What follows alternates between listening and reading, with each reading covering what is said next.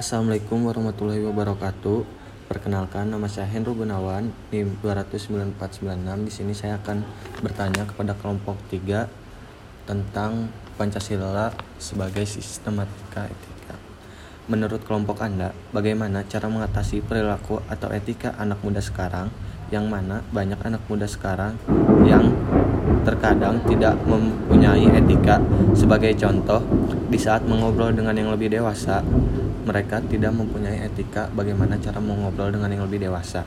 Padahal mereka mengetahui mengetahui hal itu tidak baik dan pastinya ini akan berpengaruh besar kepada masa depan bangsa ini.